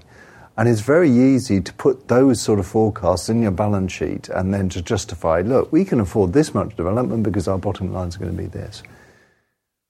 But as free to play has evolved, we've realized that it actually can only be applied to a certain type of game. Right. And that certain type of game certainly isn't Fable. It, it- you know, Fable for me is an open world game. It's a game which is about people's freedom, where free to play is about constricting people and keeping them along a path so you can be predictive about their spending. I'm, I know this because I've been developing these games myself because I find them fascinating. And that's not what Fable is. And so I feel that if you just think of it as being purely empirically a, a, a financial decision, free to play is going to make us this much, which is far, far less than what it's going to cost to, for us to, to develop the game. And that seems to be the probable outcome of a decision that actually happened. You're of course no longer at Microsoft. You've got Yeah. 22cans. Yeah. But if if Microsoft picked up the phone, if Phil Spencer called you and said, Mm-hmm. "Peter, we would love to. We want to. We want to reboot Fable. Oh, yeah. Can you form a team? Can we? Can we work together on Oh, something? that Is that has that ship sailed, or, or is there no, still I enough of played Fable? on that fantasy many, many, many times, Ryan. So yes, you many, would many, you would take that times. phone call then. And up until relatively recently, I, I would definitely take the call.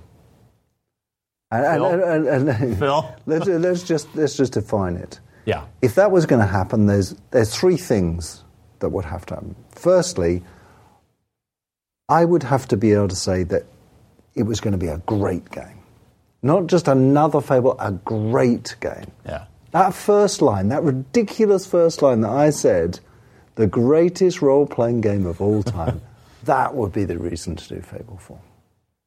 The second is a t- the, the team. I'd have to, it, it would, we'd have to bring together a team of people. And that team of people, there'd be some team people that worked on Fable for a long time, there'd be some that would never touch Fable before. But a great, fascinating, wonderful team. That would be the second one. And the third one is that I could be what I am now in Fable. And that is a, I am no longer a designer. I'm a, I'm a coder. Hmm. That's what I think of myself as. That's what I do every day. And that, that is absolutely, you know, how I define myself. So we need to we need to get the, the Carter brothers involved again. Yeah, we'll get the Carter brothers involved. We need to get the Carter. Here's, here's, your, here's your list. Please. Simon and Phil- Dean. Phil's Carter- listening. He better Simon be. and Dean Carter, Alex Evans from Media Molecule, Mark Healey from Media Molecule. Um, Mark Healey did all the in Fable One, a lot of the visual direction. Paul McLaughlin, um, another artist. Probably, I'd probably go for Eric Bailey on the animation side, or people like Adam Siblick, and then round those that core people build uh, build a team. All right. We have we have the list of demands now. But it's too But late. there- but it's too late. it's too late? It's too late. It's never too late. No, it it is because now I am doing the most incredible thing. I've been reborn. Which we're going to talk about Yeah, right now. yeah. In fact, um, you went from heading a game studio. Yep. It was hundreds of people at a, Yeah. uh, with nine-figure budget projects. Yeah. Uh, and at one, you know, you at one point were also the head of Microsoft Game Studios in Europe as well. Yeah. And when you left all that behind, you're now back to, as you say, being a coder. You're Yeah. making smaller games, Yeah. smaller teams. That I, I suspect that that change of pace had to be completely intentional. Did you really just want to get back to your roots? Well, it, like any decision you make in big decision you make in life, there's there's very very few times it's there's just one thing. Sure. There's lots of weights on us. Hmm. I always think of these decisions like weights on the scale. Some of them times they're big weights.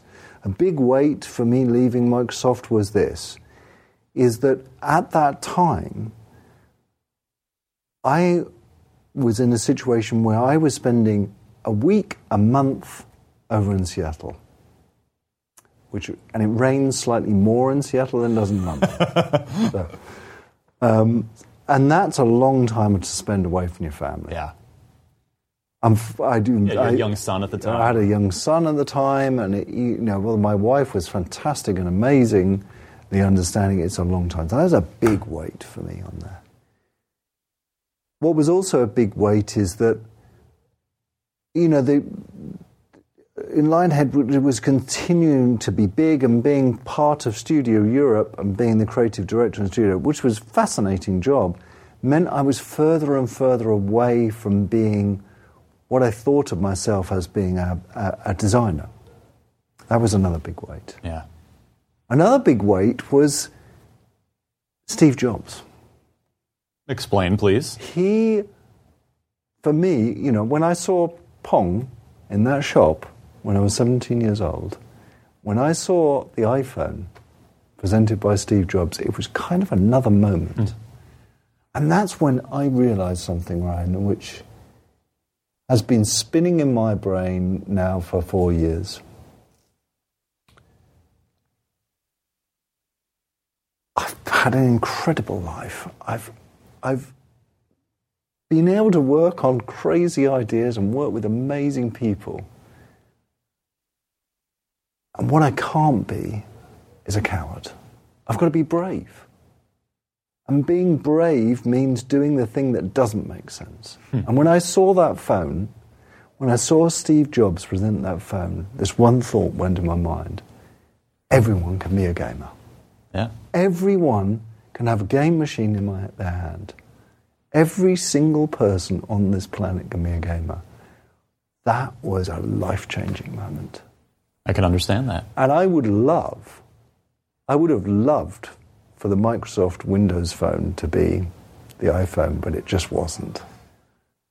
And I thought to myself, I have to go, I have to leave, I have to do the brave thing, the brave, crazy thing, because I owe it in a way to myself and to the industry to, Yeah. to, to try and make games that this new audience, you know, what, what that iPhone did is created gamers. It created a whole new audience of gamers. And those gamers thought up until that point that games were about chopping people's heads off and murdering people. And now this device has made those people into gamers, but the type of games they're playing are just not very good. They're repetitive, they steal, no, I don't steal people's money, they're, they're very repetitive and they lack innovation. Yeah. And so I thought, you know, if I leave, I can focus more on my family, I can do the brave thing and the brave and crazy thing, and I can start a new company up. The first thing I thought was, I've got to realize I know nothing about this world. I know nothing about free to play. I know nothing about Kickstarter. Just like how when you started in Yeah, on, in absolutely. computer game it, it felt, you- it, you- felt, you it felt exactly the same. Yeah. And I felt to myself, the first thing I did was I said, I need to fail first. And that's why I did this crazy thing called um, Curiosity. You're, you're segueing beautifully here because uh, you know you had everybody wondering. It, it's a game. You're just clicking your way through, and at some point, it's chipping away, chip away. Somebody's going to unlock what's in the center. Yeah. Had you decided what was going to be in the center up front, or Yes. or- yes, Absolutely. Yeah. Okay. Yeah. Yeah. Yeah. I mean, that wasn't the purpose of the exercise. That was what I said to myself. And this is a very long conversation, Ryan. And most people watching will probably think it's a completely insanity, bullshit, and rubbish. But what fascinated me was, and I actually got people under MRI scans to prove this what was happening to people's brains when they played these games was different to what happened to gamers' game brains when they played them. Gamers, what we want a lot of the time is excitement. Yeah. We want to be challenged. We want the sense of accomplishment that games like Fable and, and GTA and all of that give us. But those games aren't successful on mobile. Right. Now, here's an interesting thought. You probably saw in the news that um, that uh, Minecraft sold 122 million. 122 million people have played Minecraft. That's Still incredible. going, yeah. Still going. How many people do you think have played Pokemon Go? It's been out for almost a year. Uh, I believe, in fact, uh, just today, I, want, I believe it's 60 million. No, it's 640 million people. I mean, Jesus. That's a lot. That's, that's the entire population of the Americas. Yeah. I mean, crikey, that's amazing. What, how, what are those people doing? Why are they're playing? And what I've found is a lot of people, and I found this with Curiosity, I found it with Goddess, and I found it with The Trail. A lot of people play mobile games. They don't think of themselves to, to escape. Yeah. They don't want to be challenged. They want to escape. They may want to escape the noise of a crying baby that's, that, that, that's, that's upstairs. They may want to escape the, at lunchtime the tedious work that they're, they're doing. They may want to escape the commute when they go to work. They don't have the time to hold the facts in their mind about where they are on quests and where, they, where this person is and where that person is. They just want to enter a world where they, their brain can go into an alpha state. And that's what the experiment of purity proved. Hmm. It proved absolutely. You could give people, and I intentionally made the gameplay as simple as possible. I mean, for Christ's sake, it was just tapping at the screen. But there were some people, thousands of people, thousands of people, that absolutely loved. And we had we had a particular, we had people when we closed Curiosity down. We had people come to our office and beg that we give them a cube. They couldn't get to sleep. People couldn't get to sleep. They were using Curiosity to get to sleep. So that experiment was a was as a designer, I had to work out a completely different way of designing a game.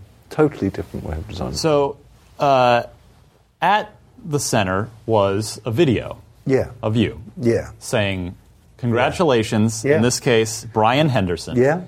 You will be the god Of course, in yeah. Goddess, Yeah. your next game. Yeah, So, is that still happening?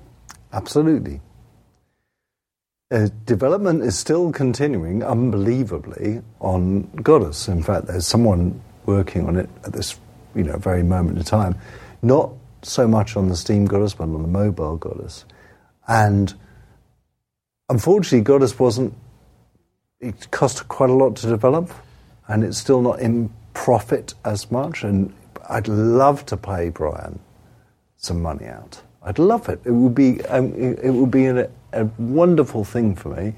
But we need unless I'm doing it, and there has been suggestions to pay him some money just for the PR side.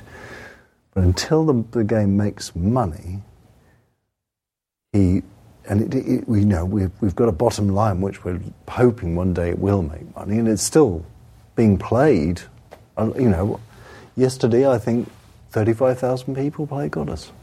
And I think was wasn't the other part of it uh, aside from the financial? Yeah. Didn't he actually get to help influence gameplay decisions in the world too? Was that yes, part of it? well, he he came down quite a few times, Yeah. and um, he he was he was he was quite. He wants to be in music, and I think he wanted to. We offered him to do the music, and I think I might offer ask him if he wants to do it again. And um, yeah, that would that I would love to involve him. It would be great to involve him in that. Um, but the game needs to make money, really. And it's still it's it's in early access. Is that correct? Or, or it's still, it's, uh, it's still in Steam Early Access. Yeah, okay. And uh, it's still, it's still features are still being developed m- more slowly on on, on mobile. yeah. But it is. Uh, I mean, if if it's it's really going back to the your Populous roots. Really, that's sort of the heart of the game. Yeah. It, yeah, yeah. There, there, there's another very long conversation to have, be had about Kickstarter. We'll, maybe we'll save that one because Yeah. I think mean, I've kept ju- it for ju- a couple just to hours. sum it up, I thought the Kickstarter was the utopian world which every designer would absolutely adore. It Yeah. turned out to be a complete and nightmare. It, for me, purely for me, I think Kickstarter is one of the most fantastic vehicles. But here's the golden rules: don't Kickstarter an idea, Kickstarter a product. right. Kickstarter something that people can tangibly touch and play and feel. Don't Kickstarter. We're going to make a you know remake of the God game genre. Because if you do, this is what happens. You end up with 27,511 people all trying to design the game together. and it's hard enough to get two people to design a game, let alone 27,000 people. Yeah. And so, and the goal, the rule is, it's very hard to people, please all the people all the time, especially when Kickstarter never gives you enough money. You never have enough money. Yeah. You, you, you know, by the time you've do, fulfilled all your pledges, by the time you've you paid for development, I mean, you, you know, it doesn't even pay for you know a fraction of the overall cost of the of the, of the game. So, I would use Kickstarter again. I would say use Kickstarter again. I love the crowdsourced nature of it, but wait until the end. Not don't do it on an idea. Yeah. Yeah. Uh, and then there was the trail Yeah. for mobile as well, Yeah, which is yeah. uh, which is out. It's uh, that's that seems just hearing you talk about it before we came on the air. You just it's I could I could sense a a a calmness and a satisfaction about the trail. Well, you know, the trail within well, a matter of days, really, the trail was played more times by more people than all of Lionhead's games put together, including Fable. There's that 600 something million audience. Yeah, well, it's not quite Pokemon Go, sadly, but uh, but um, it's a it's a fascinating thing, Ryan. It's, it, it's a, and it's not. It's actually, I think my my my kind of uh, creative ex- uh, kind of journey into that world is is changing a little bit now with a new project I'm working on. Um, but what you're doing is creating a world for people to love for um, there's some people that have played the trail every single day since its launch on the 3rd of November. There's, Hmm. there's, there's this entire, and it really is incredible. Tens of thousands of people a day are exploring and navigating and communicating and working together in this entire continent we've created. It's amazing. It's amazing. And every three weeks, we release new features for those people to love, and sometimes those features are incredible features. We've, we've given them a dog, like the dog in, I approve. in, in, in Fable. And you can train the dog, and you can tell the dog off, and you can, you can walk along the trail, and, and one person's dog can sniff the butt of another person's dog. I mean, how cool is that? Well, maybe not sniffing butts, but you know, it's it's an entire universe which people love and enjoy together, and are taking places which are going to be fascinating. So it sounds to me that you have that there's there is, really isn't any part of you that, that wants to go back to AAA big budget game design. You you sound happier uh, doing, it's doing not, what you're uh, it- you know, I, I, as I said, you, you, you know, in a way, being comfortable is the biggest sin. you, you know, if, if, if we are going to be creative in this industry, and I, I, I, I love and adore this industry to a point which is not very healthy, um, and then then we we have to investigate these new areas, whether it's VR, whether it's mobile gaming, and whether it's you know showing content to an audience that's never seen that content before. The thing I loved about the trail is these people that enjoy the trail have never explored a world before. They've, they've never done the things that we just take for granted. They've never picked something up. They've never collected these things. And being able to give them that stuff and prove to them that games are more than just another Distraction. Special Clan clone or a match three game. They, can, they are truly amazing and they allow people to create their own worlds essentially in their, in their own mind. And I, you know, I find that just unbelievably enriching. Saying all that, my next game that I'm working on, the first game that I've coded, you know, I, I'm getting the ideas in the game by coding those games. It's called Legacy. I'm not going to get myself into any trouble by hyping it up at all. Isn't necessarily a free to play mobile game. Okay. Well, that that actually uh, segues perfectly into my final question for you, Yeah. Peter, which uh, you're calling it legacy, Yeah. and you've had a, a very long and storied career. Yeah. Is that is that the end for you? Is legacy the end, or do you want to keep uh, do you want to keep making games until, the legacy until you leave this earth? Yeah, it- the legacy. The name it wasn't. It was a name that was suggested by somebody else. It originally had a different name, Hmm. and um, so don't read anything into it about me. Fair enough. I feel reborn.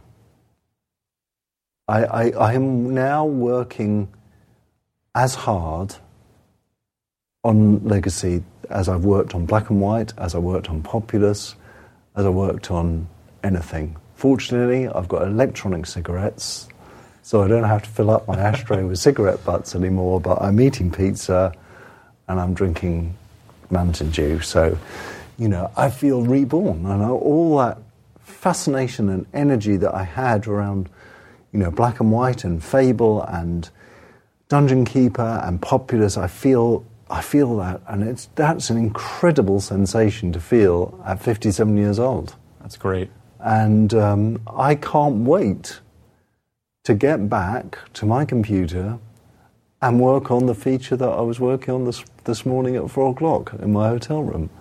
And that's just what a wonderful feeling to do that. I'm not sure what this game's going to end up being, but I can promise you this, Ryan, you've never seen anything like it. There you go. Peter Molyneux, thank you so Thank much. you, thank you. It was an very much, absolute yeah. pleasure. Uh, Peter Molyneux, legendary or renowned game designer Yeah. Uh, whose career, it seems, is just getting started. Yeah. Uh, Peter Molyneux, thank you so much. Thank you very Uh, for more from the best, brightest, most fascinating minds in the games industry, be sure to look for new segments every week of IGN Unfiltered and new episodes every month. We are the hosts of Comic Sans, the podcast about comics for those who are sans knowledge. I'm Yen, a reader, writer, liver, and breather of comic books, And I'm Nat, and I know absolutely nothing about comics. which makes both of us authorities in our respective fields. Exactly. Hey, wait. On Comic Sans, I make Nat read some of my favorite comics, including Sandman Saga and Lore Olympus. And Yen tells me what makes that comic special, Then I hear what Nat thinks, and I try to avoid a pulmonary embolism. while I actively try to give him one. Listen to Comic Sans on Apple Podcasts, Spotify, or wherever you get your podcasts. You can already binge our first season, and we just released a special bonus episode on Across the Spider Verse. Hey, Nat, before we go, I'll give you 50 bucks if you can tell me what Comic Con is. Is it related to chili con carne? Do you mean chili con carne? Maybe we should be chili sans.